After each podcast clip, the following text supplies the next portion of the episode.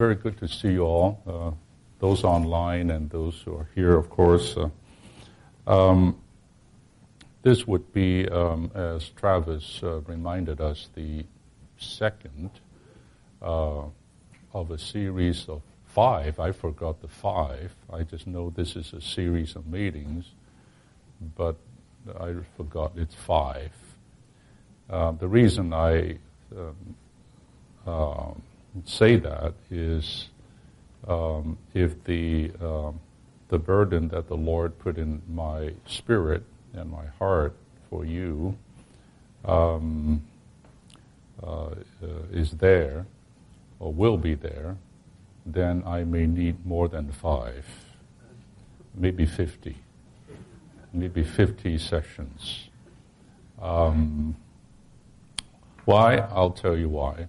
Uh, because the burden, uh, you may say the subject, that uh, is um, um, that I have, not only for you, that this this group of this audience, but really for for all the saints, for all the saints, um, is a. Uh, uh, Huge, huge, big, and important subject.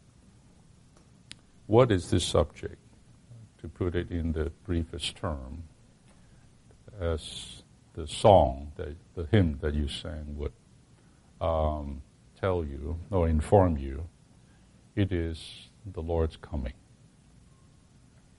The Lord's, uh, you can use many words, the Lord's return, the Lord's coming. Some people say the Lord's advent, you know, is coming. Um, and uh, elsewhere in the scriptures, uh, you have the word his revelation, the Lord's revelation.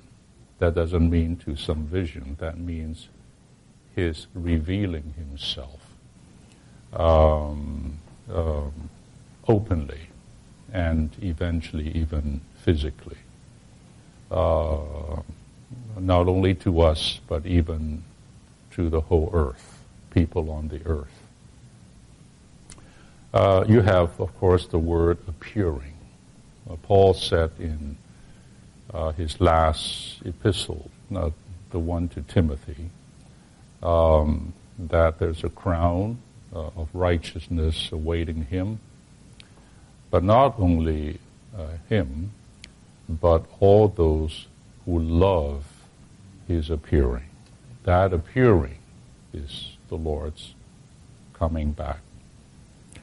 And uh, uh, you have also the word manifestation, when he is manifested, when he is revealed. That all refers to of the Lord's coming. Um, this subject of the Lord's coming is so great that um, uh, uh, that really it requires a lot of uh, um, study, actually. And there were uh, uh, Christian teachers or Bible students in time past, and particularly uh, in the uh, uh, eighteen hundreds, that is in the nineteenth century. Because prior to that, uh, this subject, although it's in the Word and, you know, in the Bible, but it was not uh, studied nor understood or properly understood uh, until around that time. So uh, you have uh, these famous names of Bible teachers. One is Robert Govett. Robert Govett is a great teacher of the Bible. These are all uh, people from England, huh? From Great Britain. Uh, he was the one who really uh, recovered, if you will, the matter of the kingdom in the Bible, the subject of the kingdom, um, which people didn't know about or misinterpreted or twisted uh, in in the past, in the in the centuries before that. Uh, then you have uh, uh, his disciple. His name is D M Panton. Panton, a very, very spiritual man and uh, great teacher um, on this subject. And D M Panton has something to do with us, the Lord's recovery, in this way.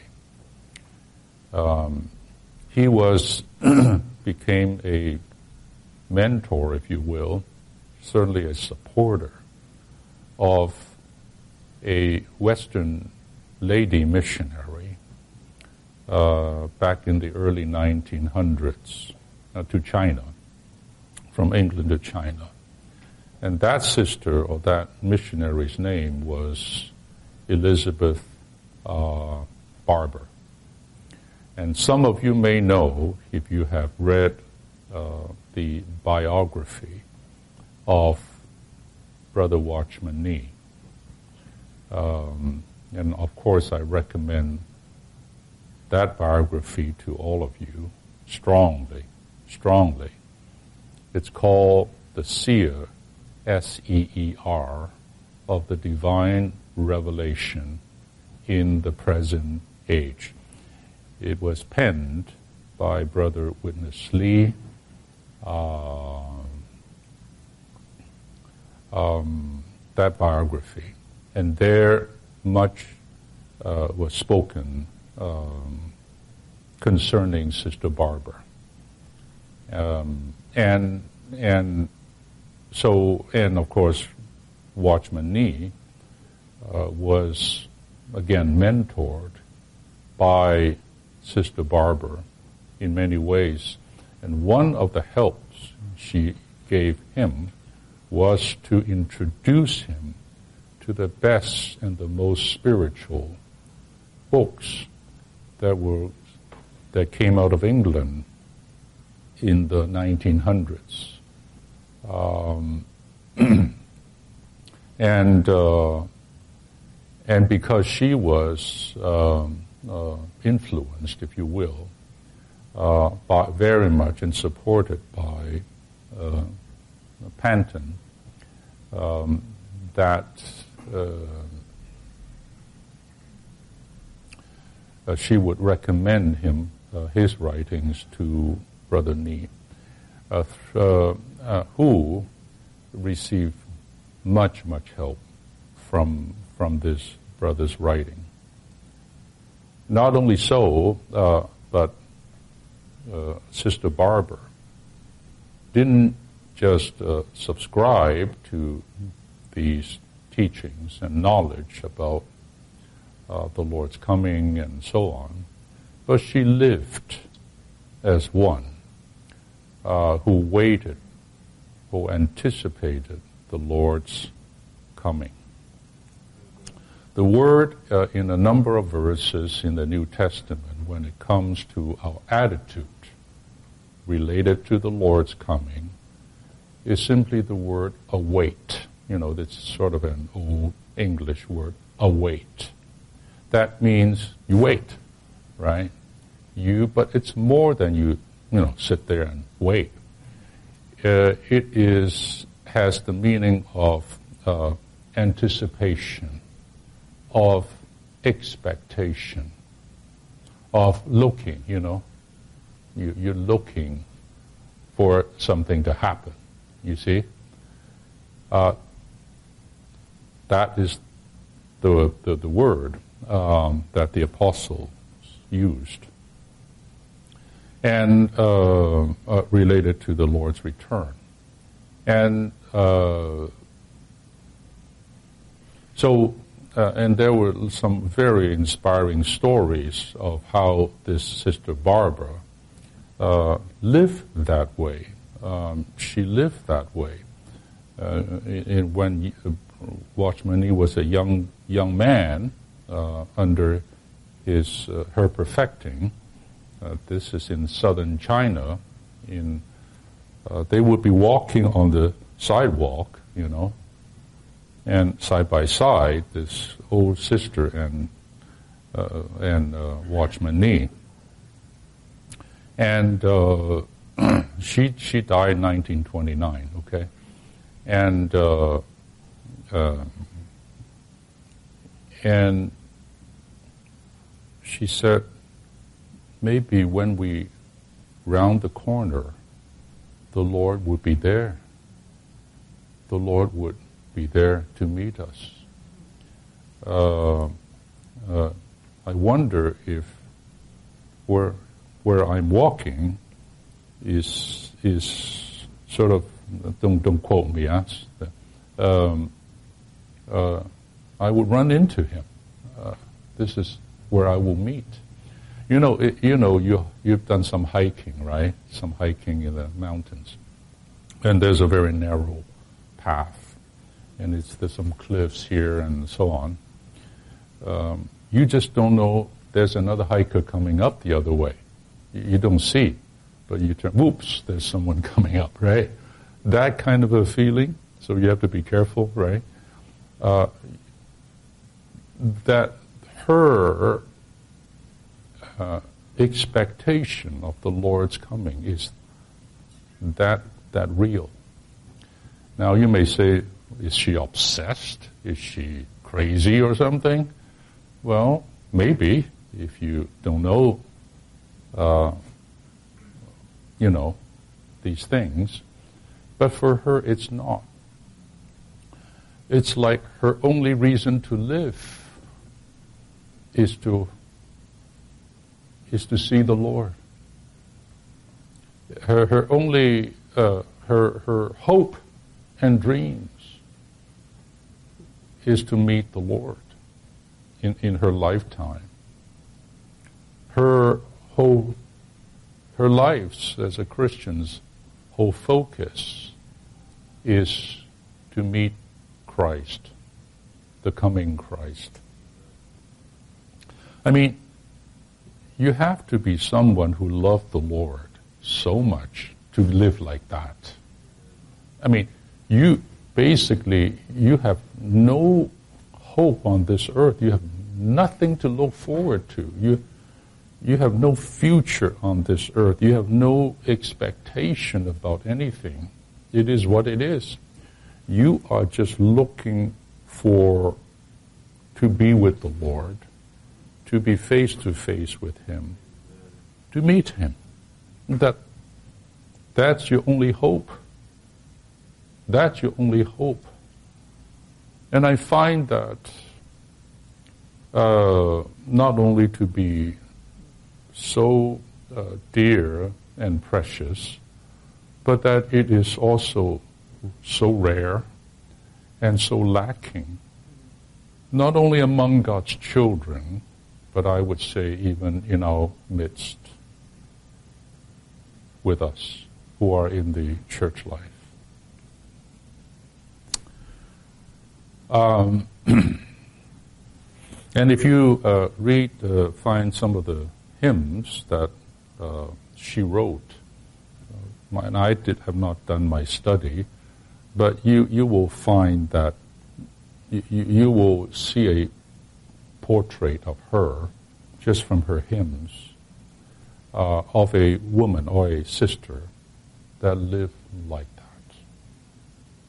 That lived like that. And so Watchman Nee was greatly influenced by her life, not just her knowledge, all right, of the Lord's coming, but by her, the way she lived.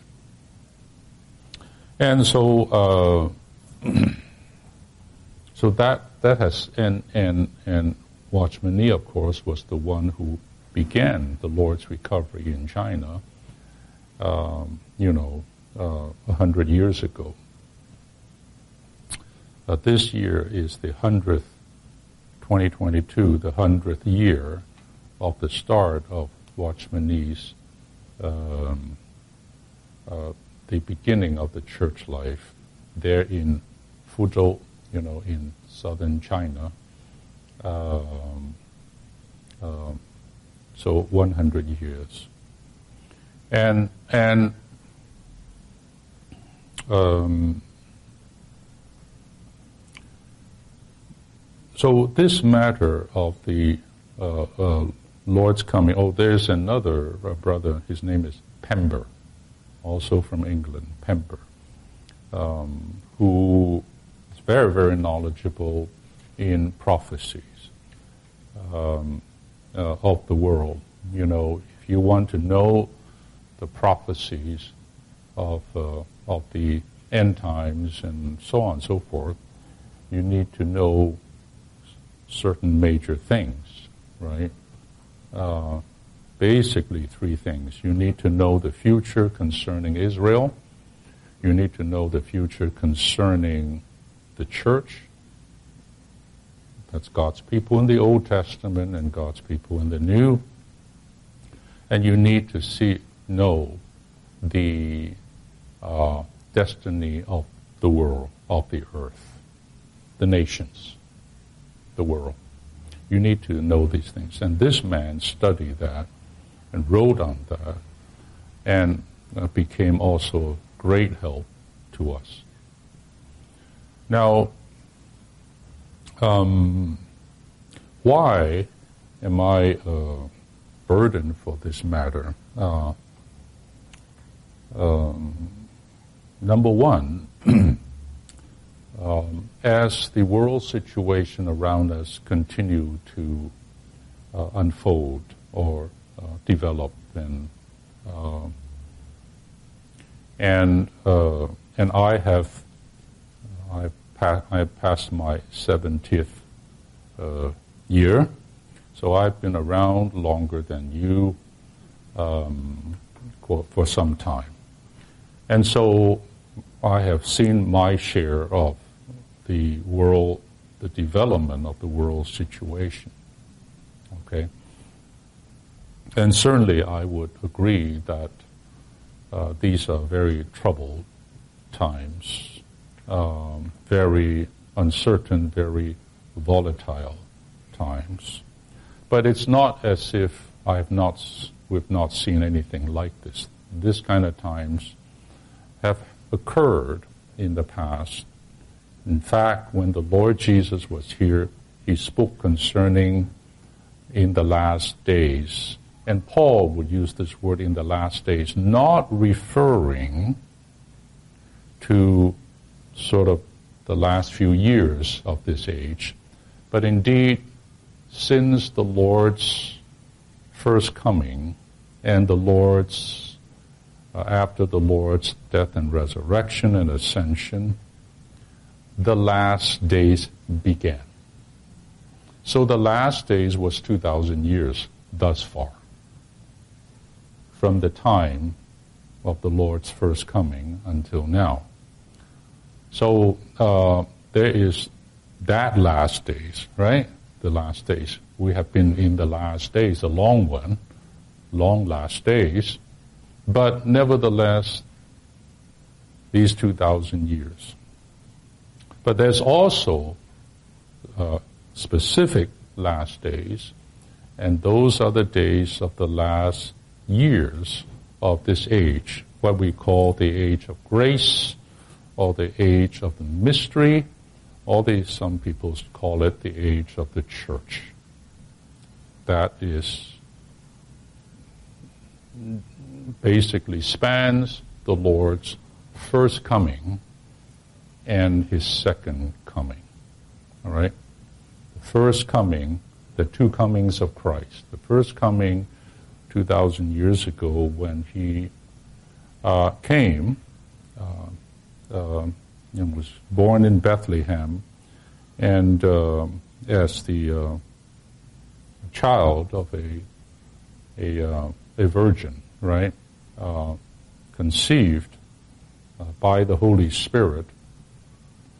The, uh, this first mingling of God and man, uh, one person possessing two natures, the very God becoming a man. That was the first coming. And there's a lot to speak about his first coming in contrast to the second. Now, sometimes I may want to do a table of the two so you can see, you can compare these two comings, each with its own specific uh, purpose, according to God's plan and according to God's economy. You need to know these things, right? These these truths. Um, so you have the uh, the future last days that is to come. I am not a prophet. I cannot tell you, oh, by the way, don't believe it if people say Jesus is coming in twenty twenty-five, you know, August, whatever. You better say, get away from here, all right? We are, according to the Word, we can know the seasons and generally the times. Actually, if we, you get into the prophetic study, you can even, at a certain time, when the signs are present, to know the day, uh, not the day, the the uh, uh, the year. Um, but no one would know the time, um, because that is only the Father's knowledge. Even the Son does not know the time. And th- which is why, again and again, this analogy of that day coming, or the Lord's coming, is as a thief. Just when you, you're sleeping, you're slumbering, you're snoring, whatever, you think everything is fine, the Lord comes.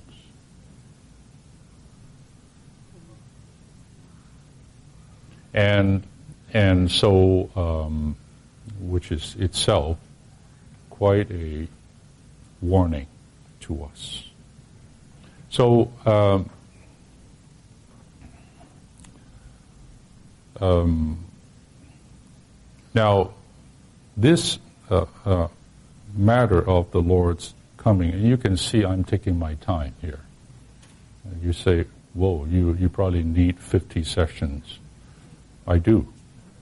I do. Um, someone did some study, and I have not checked, so I kind of take it. Uh, that that have looked into the whole New Testament, you know, the twenty-seven books in the New Testament, that roughly, huh, one out of twenty verses has to do with the Lord's coming. You think about it. One out of twenty verses is on the Lord's coming. If that's true, then I could, there's no reason for me to not believe that. It should impress us how important, how significant this subject is.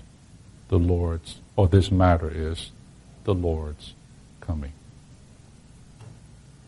It would not be too much to say that this is one of the most important subjects in the New Testament. I don't think that is exaggeration at all. More is spoken about in the apostles' writing, um,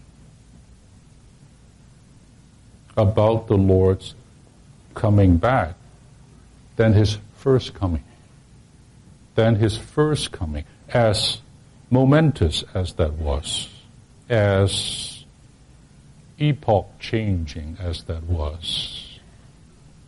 The second coming is spoken and prophesied a lot more.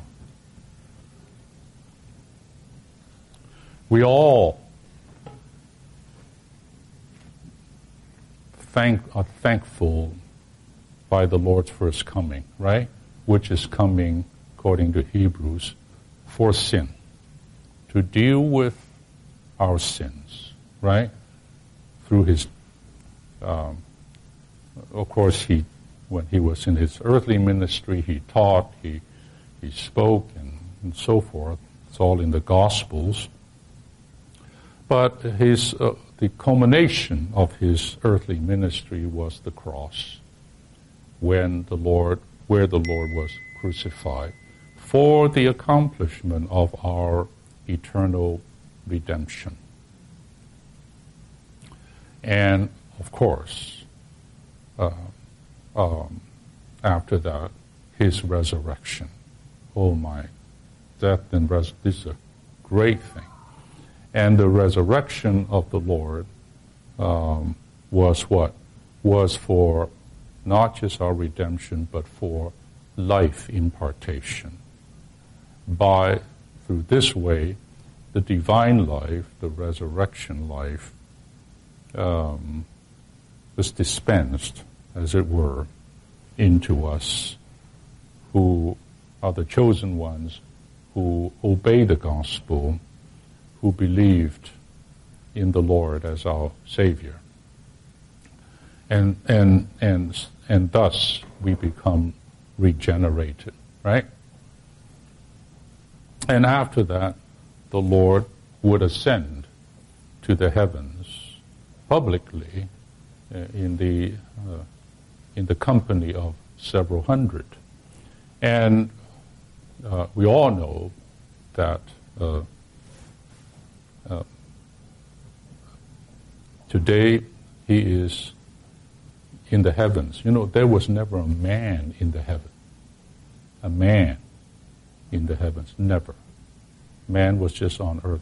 Today there's a man in the heaven, the God-man, Jesus Christ. And there he's carrying on his heavenly ministry in these last two thousand years since he departed. Since he went into the heavens, and carrying on his ministry in the heavens as our great shepherd, uh, as our intercessor, praying for us. Even right now, you're sitting there, he's praying for us, as the great high priest who's succoring us, which only he could do because he was a man and he knew our weaknesses. He's also the king there at the right hand of God, administrating the whole universe. Um, um, and he's also the mediator uh, of between God and man.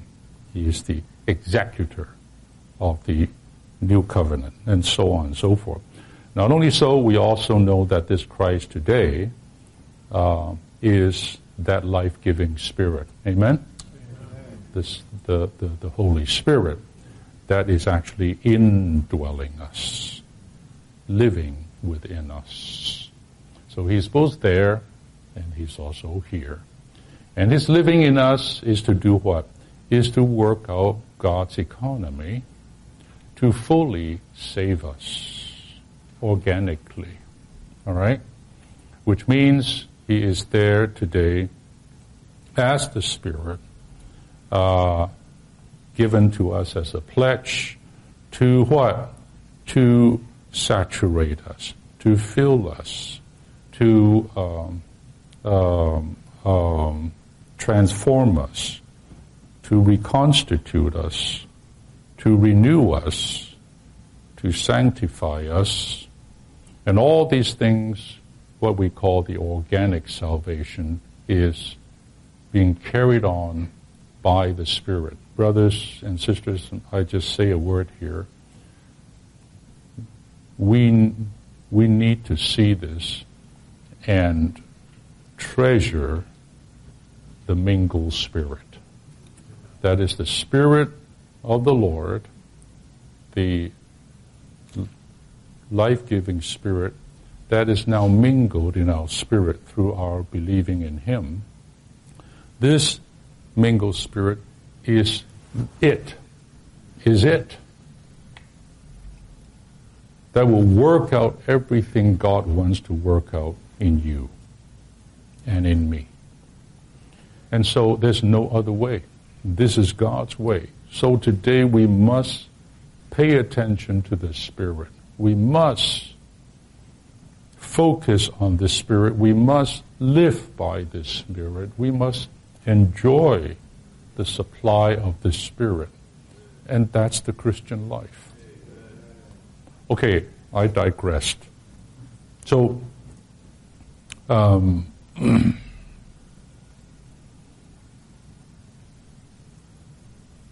that was the Lord's first coming. And then he ascended. And what he left here was his church, right? The very um, entity that is his body, his organic body. And that is God's eternal purpose, to produce such a body for him, for Christ the Son, who is now the head, right?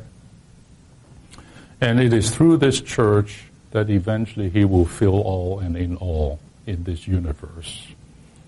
And this is why the church is such an important subject. Today, Christians, they just care for their own Christian life. And then, you know, you're in this denomination, I'm in that, you this and that. There's really not the proper understanding of what the church is, ecclesia. And um, and so, uh, but simply put, Christ loved the church and gave himself for her. Uh, so all of this that Christ has done, um, you know, uh,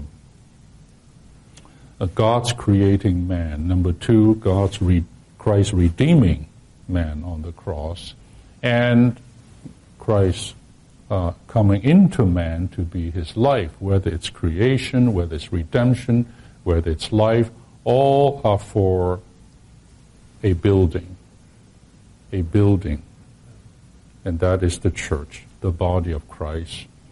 That would be the expression of Christ, the expression of this um, uh, embodiment of the triune God, uh, that there would be such a thing on the earth today. Okay. Um, But that's the first coming, and we treasure that. And, you know, today, Christians, Christmas, you know, all they think about is the next Christmas. Am I right? Uh, or even Easter, right? The next Easter, right?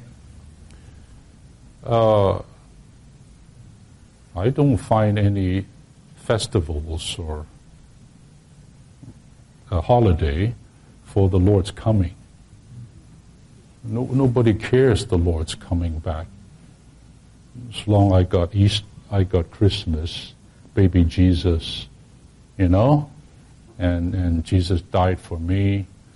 Um, uh, I'm not going to perish. I will have eternal life. I'm going to heaven or something like this. It's good enough. I got my ticket to heaven. I'm safe. That's it. That's like like that's it. That's it. But that's not it. That's not it. You know, in the last chapter of the Bible, that is chapter twenty-two of the book of Revelation, yeah? After John the Apostle has finished his speaking concerning the New Jerusalem, There was, there was still half a chapter there, or more. The last words, if you will. Three times in that portion, the Lord spoke. What? I come quickly. This is the end of the Bible. The last chapter, the last half of the last chapter.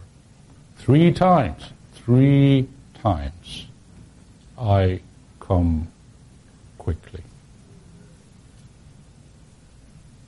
Now, if I'm not going to see you anymore, and I want to say something to you, you you you you you better listen to me, right? Because I won't see you again.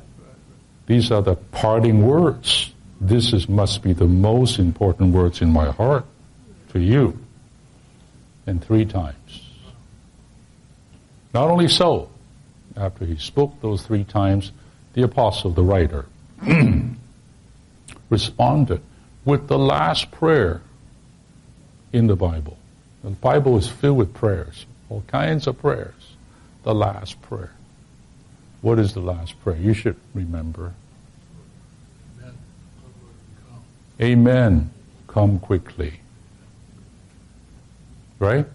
The response in the apostle was,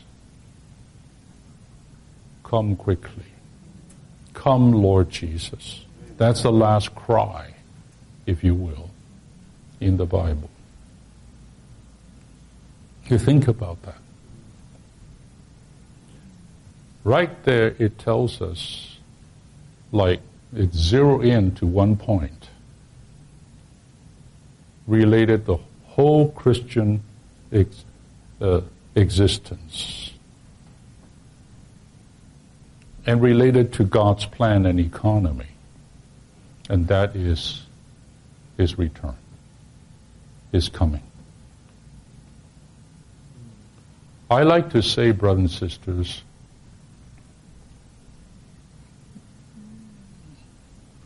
not only Christians, many Christians who don't know so much as we do, but even we who know quite a bit more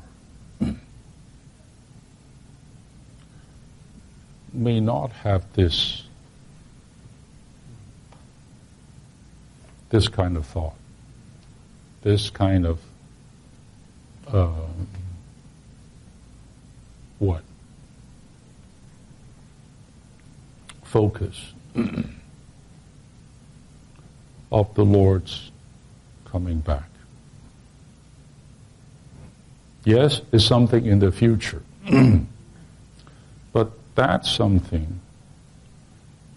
I told the brothers today, you know, were you in the recent conference, in the, I don't know, conference, the training? The, the, the Kings, First and Second Kings. Remember, I gave the message on the cornerstone. There's a cornerstone, right, in the building of the temple.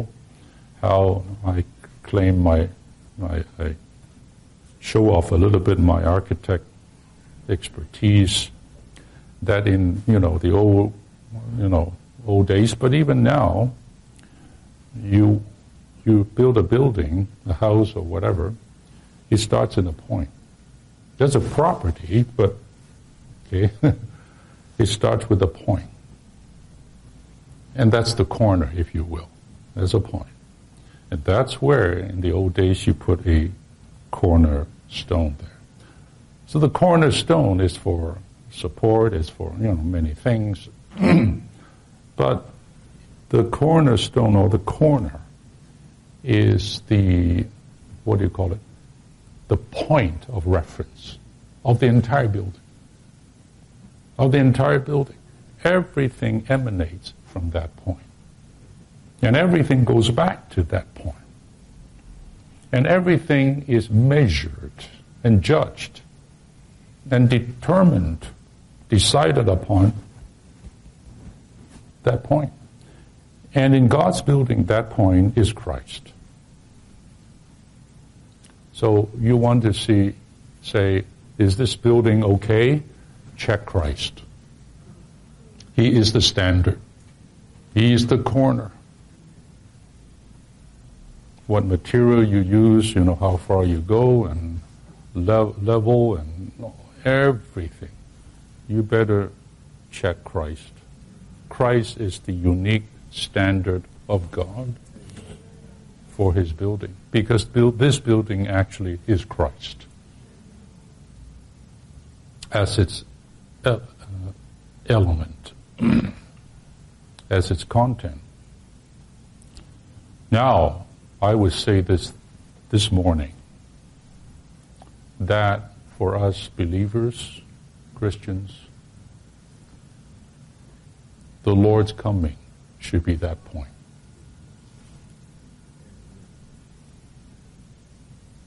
You say, um, what should I do?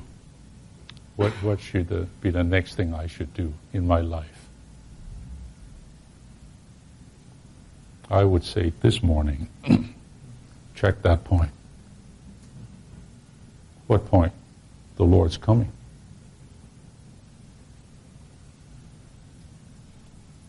Do you make your decision based on that?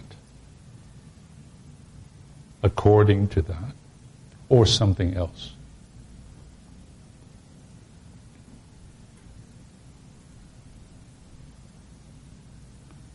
The Lord has not come back yet, but I will tell you that point is fixed. He will come back at precisely the time that God the Father has ordained, and for that particular and specific purpose.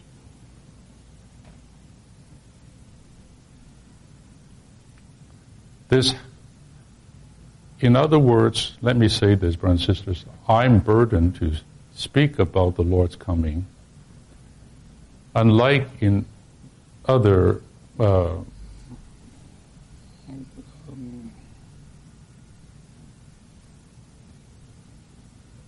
um, others who would touch the same subject, my burden is not prophecy. There's a lot to speak, by the way, and we have to know prophecy. Something about the prophecy. It's a great, great thing. Great, great thing. I'm not interested just to talk to you about the coming kingdom, the millennium. A great subject. All right? By prophecy, I mean I can talk to you about Daniel. I can. I have to talk to you, and you should know something about the seventy weeks. Okay? You need to know the last week of the seventy. You need to know how those that week is divided into two. You need to know something about the Antichrist, Antichrist, the man of lawlessness that it will be coming. You need to know something about the rapture. There's something called the rapture that will take place, and it's not as simple as you think, you know, here I go, you know.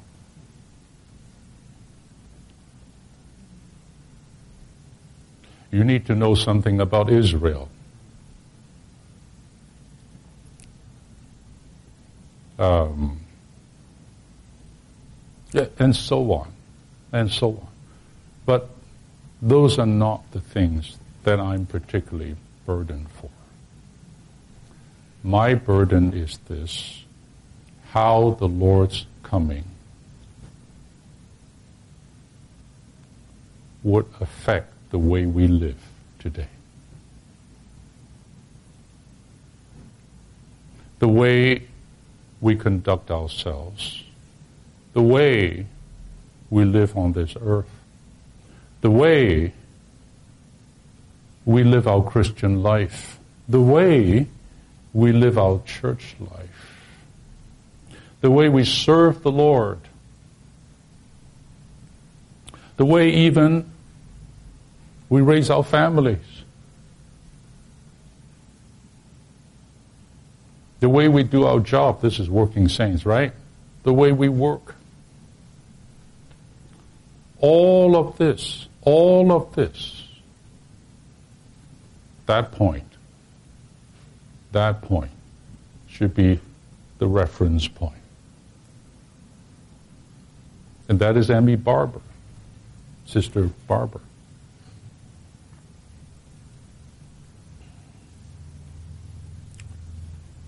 Now, um,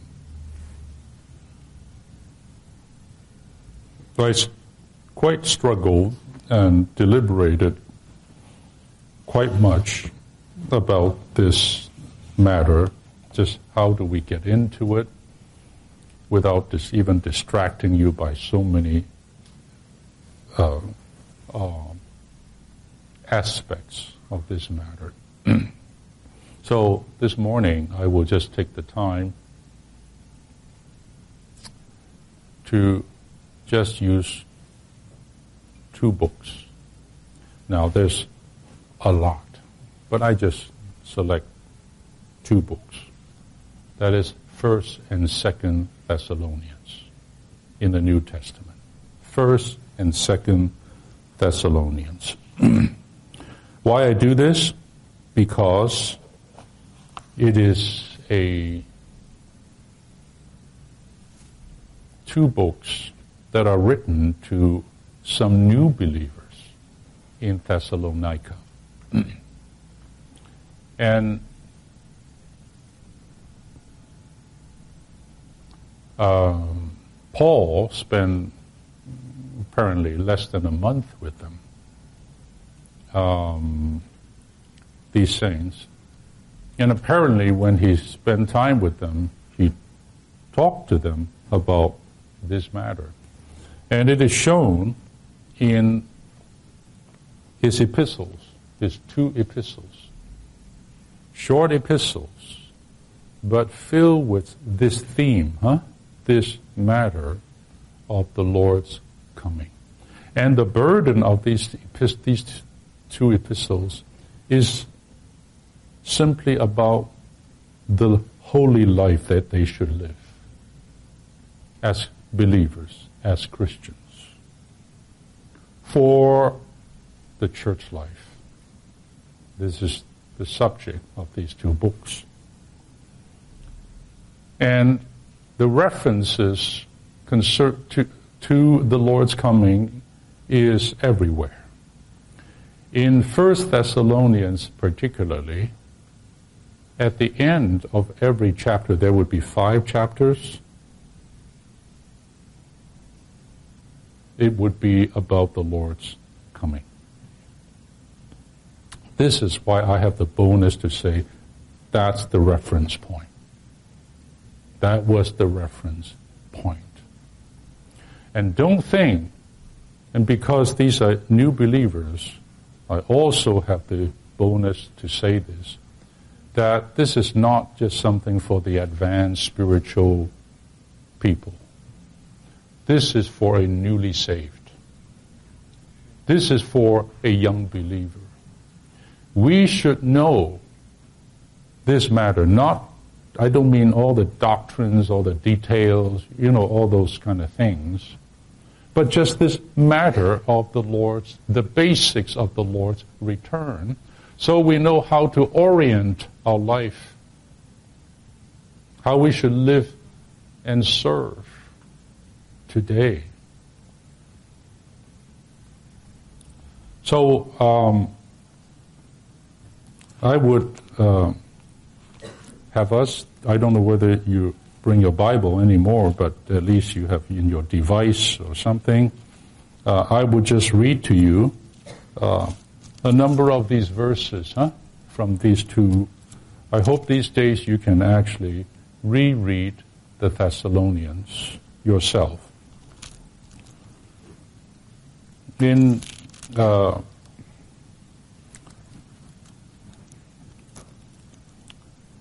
uh, chapter one, verse three, it says, First Thessalonians, remembering unceasingly your work of faith and labor of love and endurance of hope in our Lord Jesus Christ before God our Father. I'll just say this much, that in the three things, faith, love, and hope, that comprise still the structure of the whole Christian life. The last one is called endurance of hope. And this phrase, this phrase clearly is speaking about the endurance that issues from our waiting and hoping for the Lord's coming back. When we talk about the Christian hope, it's the hope of glory. Christ in you, the hope of glory. And that hope refers to the Lord's coming. The hope of his coming back. The hope of his return.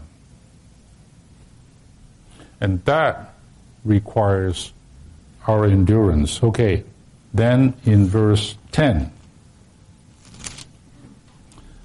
And here Paul talked about you Thessalon- Thessalonians, you receive our word and, and so on, the gospel, and you turn to God from idols, you know, from uh, from idolatry, to serve a living and true God. And then he continued in verse ten, and await his Son from the heavens, whom he raised from the dead, Jesus, who delivers us from the wrath which is coming. See, Paul is here exhorting, all right? Warning, admonishing these new believers. And quickly, he talked about, besides serving God, serving the living and true God, what you are doing is you are here every day awaiting. Every day you're waiting.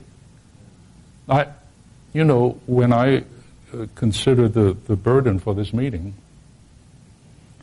um, I know this, right? But the Lord's, uh, the Spirit's uh, checking within me, speaking to me is, so you know this, but are you waiting? Me. This morning, are you waiting for my coming? Or you got plans for Saturday? Do you, do you know what I'm saying? Now, I don't mean you don't need plans. You understand what I mean. What's your focus? What are you thinking? Next week's work? What are you going to build up in your life?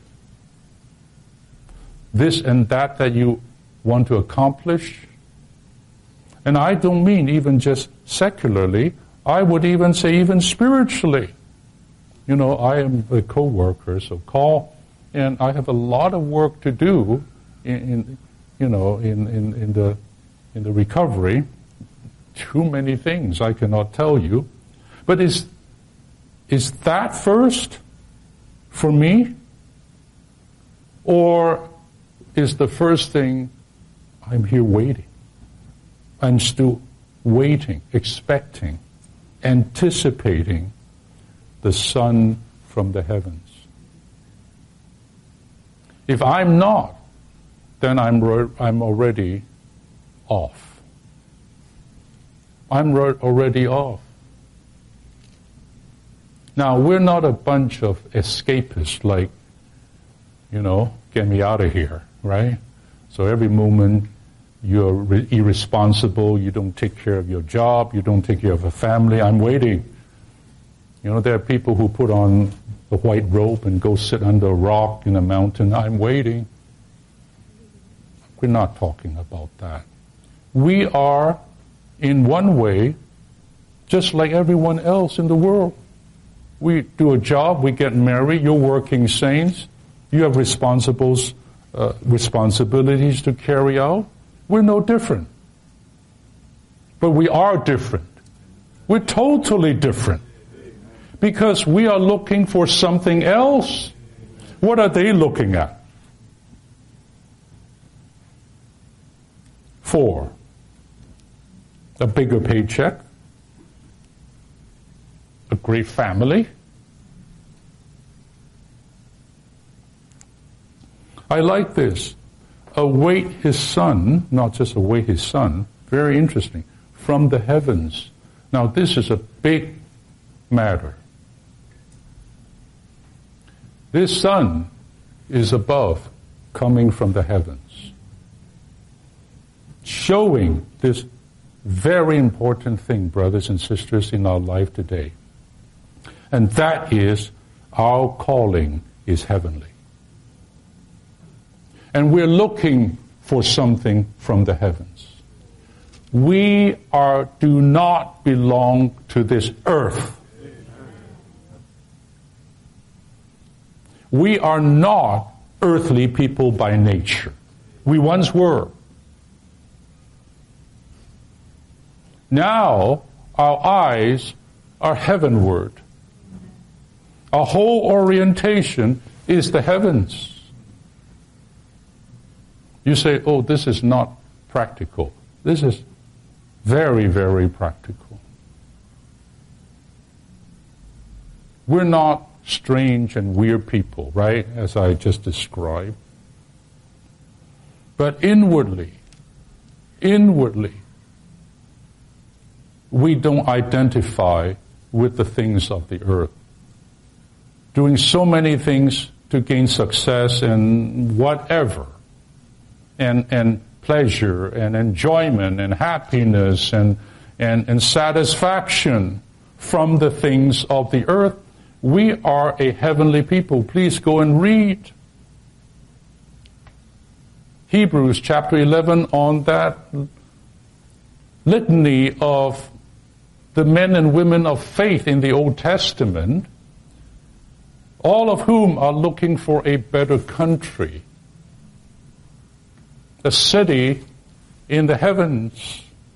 They identify with the heavens and not the earth. Brothers and sisters, we must admit we have become earthly. We're tied to the earth. We send roots on the earth. We don't live as sojourners, passers-by. That our destiny is nothing on this earth. This earth will burn up. This earth will end. This earth will be judged by God. We are heavenly people with no future here. Our true future is from the heavens, from the one who, the Son, from the heavens. I quoted a verse in Psalms in uh, my message ten uh, on building Zion. Remember that, that, that message? In Psalms, uh, I forgot, twenty-four, whatever, it says, lift up uh, your heads, O the, the gates, right? And the, uh, uh, the enduring doors, I, I can't even quote it right now. That psalm is a prophecy of the Lord's coming. And these, the, the person who wrote the psalm is, lift up, you know, lift up your eyes, lift up your head, lift up your, lift, you know, the gates means you, you know, it refers to the nations, it refers to households, and it refers very much to each one of us. Are we, are our eyes lifted up, or are our eyes like this? You know, like that woman. You know, the woman who's bent, is her whole life is what? Looking down on the earth. I'll tell you, this is the world, people. And it could be us. Every day you are, you are actually walking like this. What more on the earth for me? What more, what have I have not done? What, what more can I gain? You eventually... You, you, this is your posture. This is your Christian posture.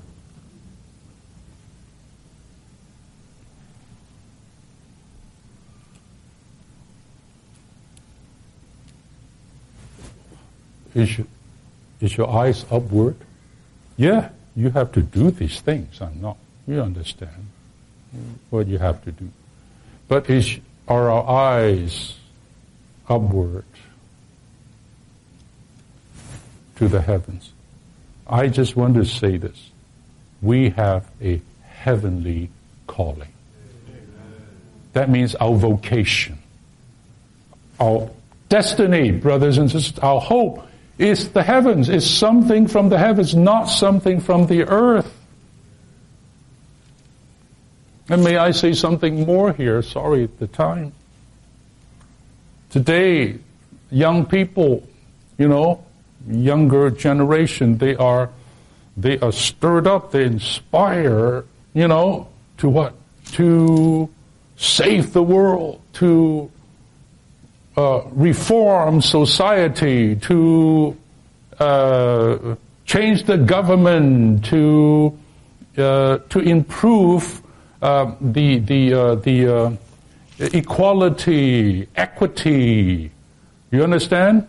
Uh, uh, uh, let's get rid of all these social ills and cultural things. Uh, uh, let's do something to get rid of racism, and and let's bring in. Uh, do you follow me? I like to tell you very clearly, these may be noble things, maybe, you know, noble things. But I'll tell you, this is not the church's commission. Number one, I will tell you, things will not get better. You say, oh, please don't say that. Don't, don't, don't give up. No, no, we, we can still save the world. We can still change the climate. We can still uh, save the environment, the whales, and the... Uh, uh, uh, we need to drive Teslas. We need to uh, uh, uh, build a better device to save mankind. And uh, well, I'm not saying they are wrong. No, I'm not making that kind of moral judgment here. But I can tell you, if you would believe me, and I say something according to the Word, it's not going to get better. It will get worse, much worse. And as a Christian, this is not our calling. I tell you, in fact, some people, some even some Christians, they get into this stuff and they get swallowed up by it. Like a brother said in, in, in when I gave this word up in Oak Glen this last weekend to the uh, college age, he said it's like trying to go and save a drowning man. Eventually you got drowned yourself. Now you say you don't care about the world, you don't care about these fires, you don't care about inequality, you don't care about... It's not about caring. It's about me as a Lord's child, the Lord's people. And it's my, it's about the church's commission, the Lord church's calling as a, as a people. It's about what God intends to accomplish on this earth.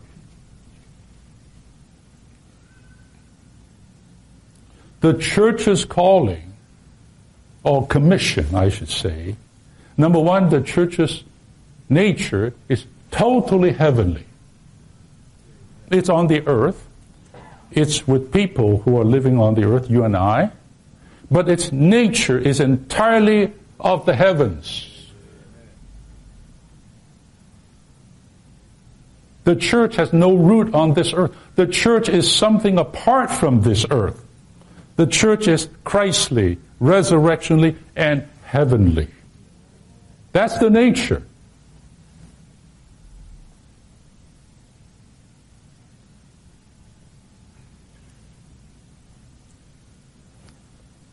And the church's commission is to go and disciple the nations. Amen? To save people, to bring the gospel of Jesus Christ to people. We are not changing the system, but with the aid of the Spirit, we're here to change lives, one at a time.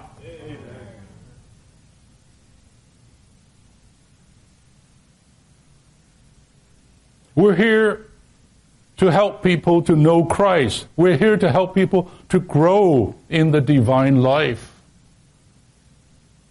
We're here to practice a church life for the Lord's expression and testimony. We are here to do damage to a dark kingdom that people cannot see. That is the satanic kingdom. To fight that spiritual warfare. We are here not looking to change the current system because it is unreformable. We're here to usher in a new kingdom. In the Lord's first coming, He never came and changed anything, not even the evil system of slavery.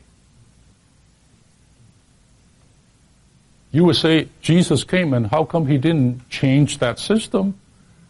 In fact, the Lord Jesus, in His speaking about many parables, He used the parable of slaves and this. Why the, the Lord's job, if you will, is not to change society. It is to accomplish God's heart's desire, God's plan in this universe, which man was originally made for, but got degraded as a result of the sa- Satan's work.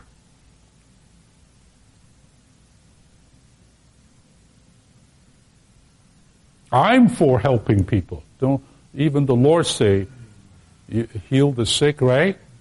Feed the hungry, and, and I'm for that. Then the Lord Jesus is the first uh, uh, real uh, Good Samaritan. Am I right? But even in this Good Samaritan um, uh, uh, parable, it, it's not today people, you know, the Good Samaritan hospital. No, th- that is a picture of the Savior coming to save those who are working and laboring under the law. And He healed them and saved them and brought them to an end, am I right? Which is a picture of the church. And asked the inn to take care of this person until He comes, and they will be rewarded. The Lord did not come to reform society. He came to save the world. Amen. And so the church continues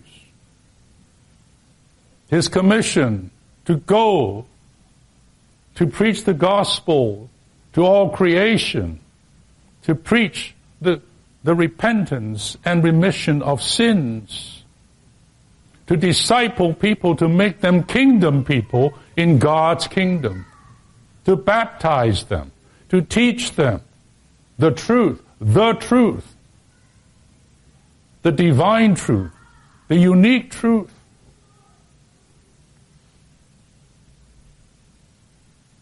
And to build up the local churches. And eventually, to what? Build up the body of Christ, out of which the Lord will gain His overcomers against this very, very degraded two thousand years of history of the church. And these overcomers will bring the Lord back. Not just as an event, a glorious event, as glorious as that is. And also on the life side, that as we grow, as the Lord's life work within us,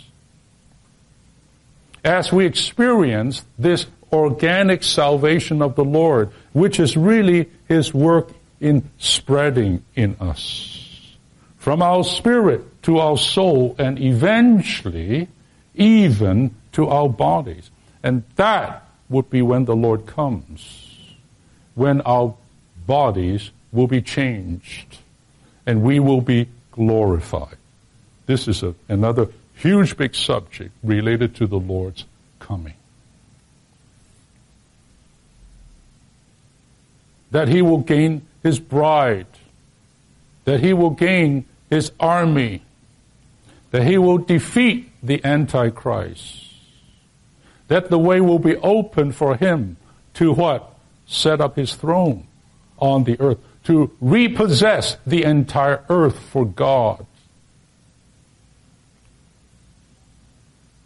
This is what we are about, brothers and sisters. We are a different people. We have a different hope. We have a different destiny. This morning I want to ask you, what is your destiny? to succeed on this earth, to do whatever.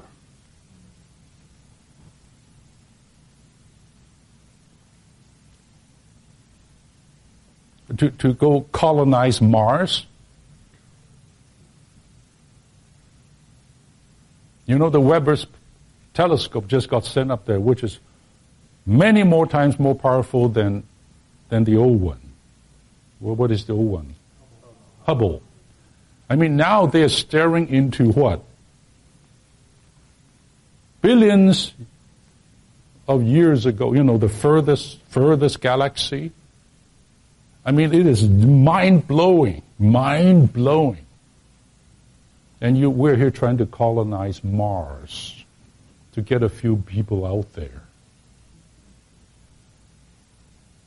You said, oh, don't be so bad. You know, the, these are people really trying to help society and, and, and preserve the human race, because if something happens, we'll still have a few people there. And... Um, Um, it's not about that, brothers and sisters. Are we clear, brothers? Am I telling you something of a fairy tale? Or is this the Word of God? And if you, you know, how you live, how you order your life, how you prioritize things, all depends on your sense of what your destiny is, what your purpose is, what your meaning is. What's it all about? And until you identify yourself with this, we would still be here. Yes, we're Christians. Yes, we are in the church. But we can still be here like this. You know, just like everyone else is like this. But, but not like this.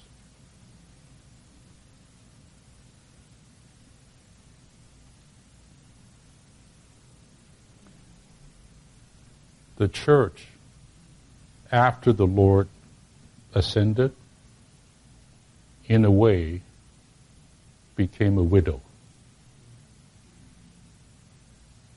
A widow. Or someone who has lost her husband. So even collectively, not just individually, for sure, as the daughters of Jerusalem, but Jerusalem itself, the church, should behave like a widow. A widow? Yeah, a widow. Waiting for her husband to come back. The Lord. Because the church is the bride of, uh, the, the wife of Christ, right? Ephesians chapter five.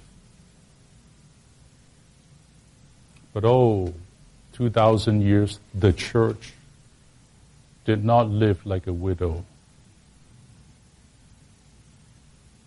It lived, it lived like a woman who got divorced and got this billion dollar uh, alimony and enjoying herself. The church. This is the church. This is the worldly church, beginning with Pergamos and into Thyatira, entirely earthy and earthly, enjoying, being pleasured, having a good time. That is a worldly church. That is degradation. The Lord today is still calling. And I hope a fellowship like what I'm having with you has that effect of calling. There's a call here. what are we living for? What is our goal? What are, are we looking for our husband? You know, uh, uh, sisters, I don't want to encourage you to be sentimental, huh? But in our hymnal, there's a whole section called Hope of Glory that have hymns about the Lord's coming back, and we don't sing it much at all. And some are by Brother Watchman Nee, Brother Nee, and there's uh, there, there's one that is is very famous one. It's to the tune, Danny Boy, to the to that tune. Uh, it's a long hymn. Granted, granted, it is quite full of feeling, huh?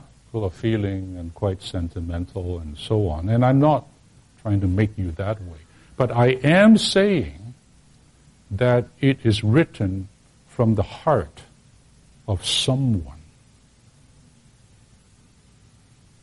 who is waiting, really waiting and expecting and hoping and loving the appearing of her husband.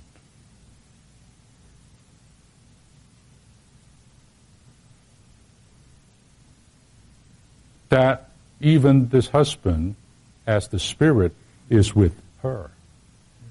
She is not satisfied until she sees him in person,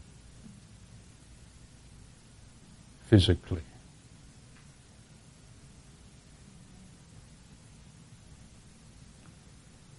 Now, if the saints here in Irvine, you all, would live this way,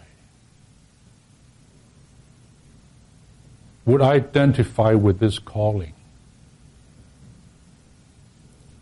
would be such heavenly people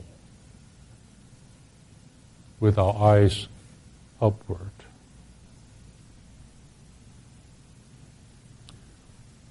I'll tell you, our church life will change. Our service will change. Even our serving today, you know, some full-time saints here and some not full-time, it does not matter. And then we go through things in life, adversities, persecutions, sufferings. You know, talk about that. You know, the pandemic, the bug, the, the Omicron, the, the the plagues. I tell you, all these things, there's no end. You solve this Omicron, there'll be another variant. There'll be another something next year. This is all predicted.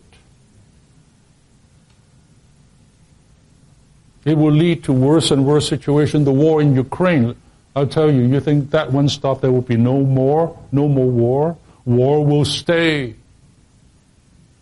The evil in society is going to only increase and get much more perverse and depraved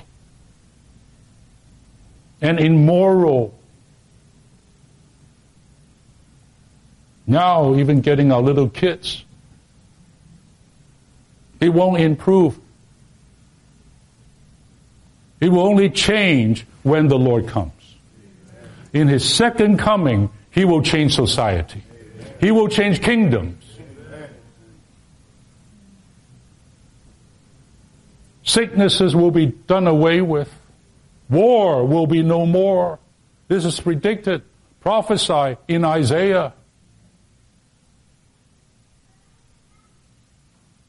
There will be justice. You know, today, justice. We want justice. I tell you, lawlessness will only increase.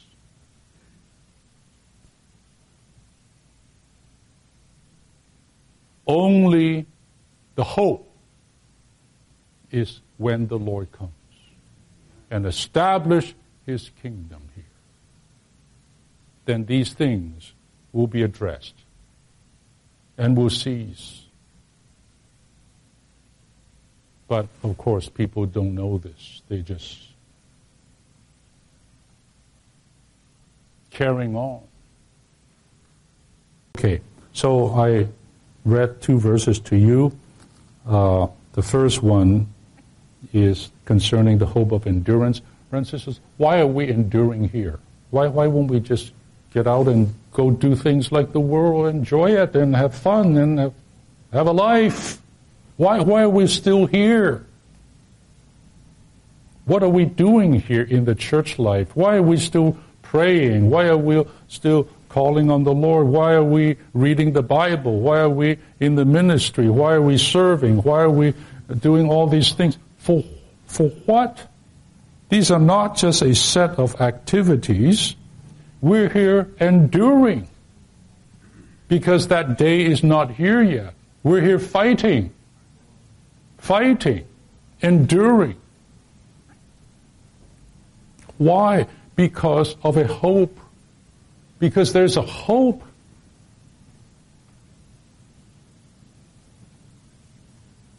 And if we lost that hope or lost the sense of that hope, we need to regain it.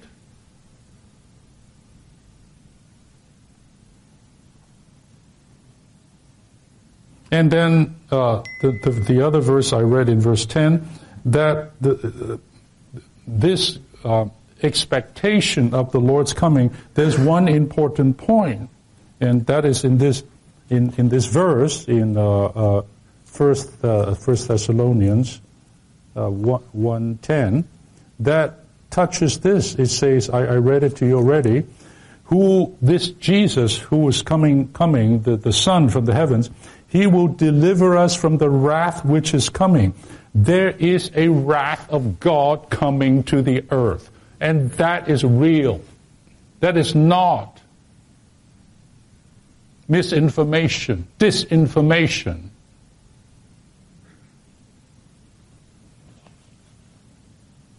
That is not media bi- media bias. I don't care what you you, you, you you watch, C N N or Fox. I don't care. But I am telling you the news.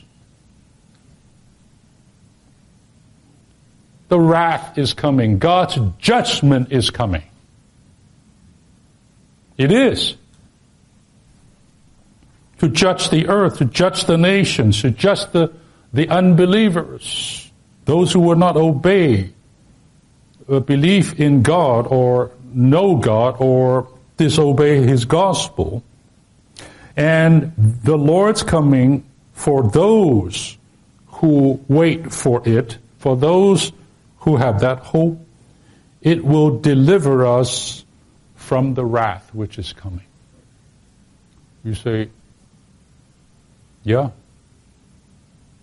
yeah, I want to be delivered from that wrath. You think, oh, come on, it's no big deal. I mean, when God judges, it's a big deal. I don't want to be under God's judgment. I don't think you do. I'm not threatening anyone. I, I don't need to threaten anyone. But it's the Word of God. Lord, deliver me. I... If there's a way, I hope I don't have to pass through something called the Great Tribulation. I hope that this earth will be totally inhabitable. The natural calamities and all the things. Uh, you, I, I don't have time. You have to read Revelation. The last four trumpets. The seven bowls that will pour it out in those, in the last trumpet. And read the description, just to read a little bit, should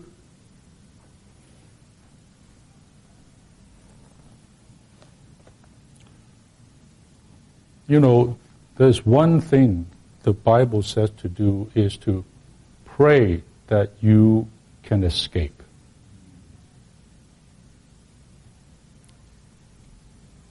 Yeah, the Word says so. So this is another uh, aspect of our hope for the Lord's return. And then uh, I'm going to read now chapter two, verse, because every chapter there's a verse or two concerning the Lord's coming. I'll read chapter two. For what is our hope or joy or crown of boasting before the Lord Jesus at his coming? Paul expected to have a boast, have joy, have glory, and a hope at the Lord's coming in this way. He said, are not even you, you the Thessalonians, for you are our glory and joy. What is the point here? The point here is another aspect of having this hope is to have this incentive, if you will, this incentive to work for the Lord, to labor, to have the labor of love and the work of faith, to what? To foster the believers, to foster the young and new ones, to bring, help them to grow in life and to grow into maturity, so that when we see the Lord, these ones will become our crown and our joy and our boast. Today, if you are just living your life taking care of yourself, just yourself, you will have no crown waiting for you. You will have no joy and glory waiting for you in this sense. So to have such a hope calls us today to invest ourselves, to, to, to pour out ourselves to labor for the saints and the believers in the church life. And that's what all the servants of the Lord did, and and all the ministers of God did. And so many even brothers and sisters we've seen in our church life, people that we know, some even have passed on. Why would they give their whole life to this thing?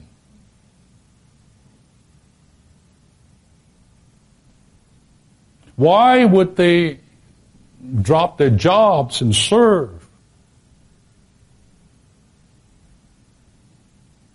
Because, because there's an incentive in them working, incentivizing them to do this. But unless you see it, you won't do it.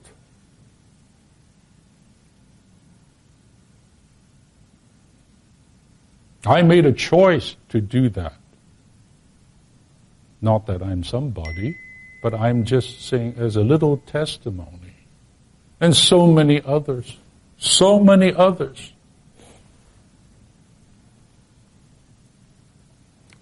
Another verse, uh, ch- uh, in cha- now we go to chapter three, every chapter, right? Chapter three. So that he may establish your hearts blameless in boldness before our God and Father at the coming of our Lord Jesus with all the saints. What is the point here? This aspect of the hope that we have of the Lord's coming and of the coming Lord is our blamelessness in holiness before God. What? No. What? How does that affect us? Well, that means if we are people of hope like this, today we will partake of the holy nature of God. And that is called sanctification. We would live a life of being sanctified. We will live a life experiencing the sanctifying work of the Spirit. We would be those who are being whole, made holy, right?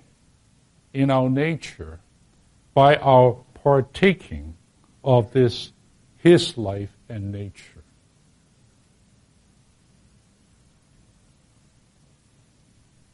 So that one day, when we see the Lord, we will be blameless in holiness. You say, really? Really? Today, brothers and sisters, we have to cooperate with the Lord and His life and His Spirit to work in our being. Don't quench the Spirit. Never grieve the Spirit. Let the Lord have His way within us. Deny our soul, soul life. Take up the cross. All of these things is so that He can refine. He can remove the spots and wrinkles. Being in His Word. Living a life that conforms to His holy nature, a holy life, and rather than a common life. You know, the opposite of holiness is just simply common. Not necessarily sinful, but common. Only God is holy at the coming of the Lord with His saints. This is how we, that's why we live the life we live today. No one is putting a gun to our head, right? This is our hope, to see Him one day.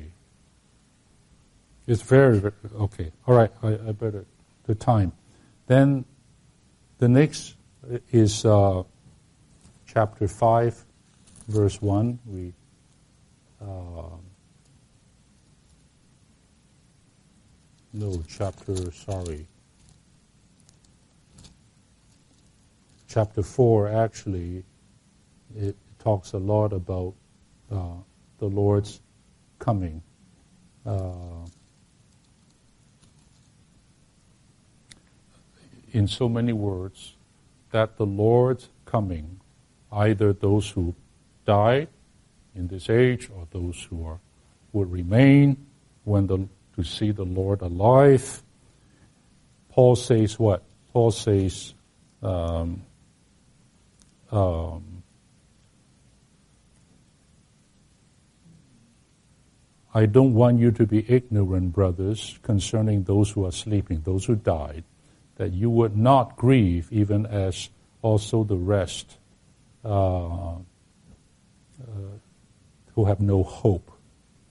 Um, then he goes on in verse fifteen, for this we say to you by the word of the Lord, that we who are living, there's some who died, and those who are alive, who are left remaining unto the coming of the Lord, shall by no means precede those who are fallen.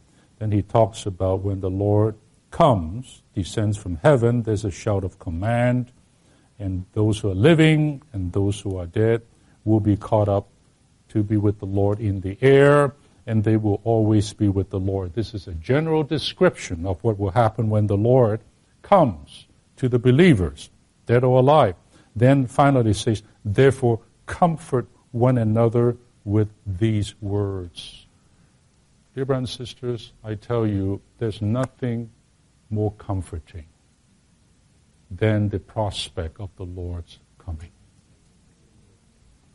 All the things we go through, all the things that we pass through in the human life, all the things, and all the unknowns in the world, um, you know, um, the departures of loved ones, and uh, and and so on and so forth, comfort one another that there's a hope. There's a hope. Unbelievers have no such hope. They like to sing, if I die, I cease to exist. I'm gone. I, I'm not around anymore. I'm done. No, no, no. After you die, something else will happen. You're not, you don't cease to exist. There's still something. There's another judgment coming. Not so simple. Not so simple.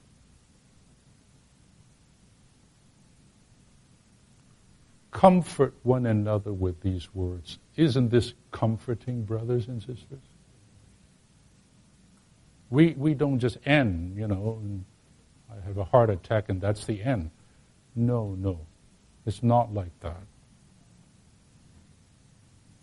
We are not like the rest, that is, people in the world who have no hope. We have hope in Christ and in the coming Christ. Then the next one is chapter uh, five. And I don't have the time, but I will just say this, that if you read chapter five, a short, very short chapter, it talks, talks about, uh, in the end, and, uh, uh, well, I shouldn't say a short chapter, but in the end, in verse twenty-three, a verse that we all know, and the God of peace himself sanctify you wholly, that may, and may your spirit and soul and body be preserved complete, without blame, at the coming of our Lord Jesus Christ. So the coming of the Lord Jesus is the cause of our what? Of our complete sanctification in our tripartite being. So today, we are what? We are here looking to the total, complete sanctification of entire, of our entire being. With the view of the Lord's coming. And when the Lord comes, especially our vile body will be changed. Our physical body will be transfigured, and we, we will experience what the Bible calls glorification, which is another deep matter. But the point is, this whole, wholly sanctified, our being, wholly sanctified, without blame, at the coming of our Lord Jesus Christ. And it says, faithful is the one who called you, who also will do it. Okay, I am done here with the book of Thessalonians. Just First Thessalonians, there's something more in Second Thessalonians. But I think it's enough for, uh, for, for the burden this morning. I hope that uh, in the recovery, among the working saints, there would be a, um, uh, I don't even want to use the word recalibration. There would be a,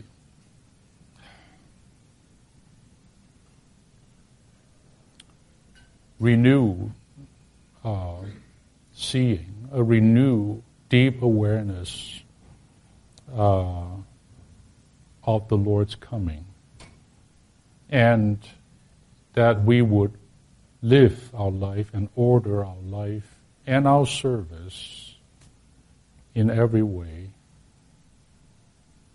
in light of that. In light of that.